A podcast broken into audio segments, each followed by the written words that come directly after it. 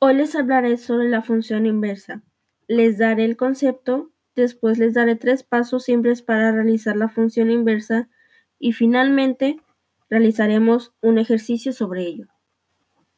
Se llama función inversa o recíproca de una función f a una nueva función cuyo dominio es la imagen de la función inicial y su imagen es el dominio de la función inicial.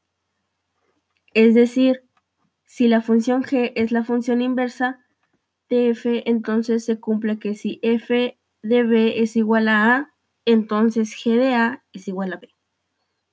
A continuación, les daré tres simples pasos para calcular la función inversa. Número 1. Realizaremos un cambio de variable, cambiando y por x y viceversa, recordando que y es igual a f de x. Número 2. Una vez que ya hemos cambiado las variables, tenemos que despejar la variable y en función de x. El resultado final es la función inversa que hemos buscado. El ejemplo es hallar y es hallar f de x igual a 3x más 5. Ponemos y es igual a 3x más 5 y como aquí está sumando se va a pasar restando.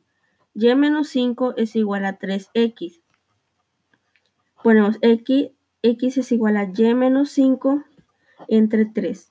Y la función inversa quedaría f de x igual a x menos 5 entre 3.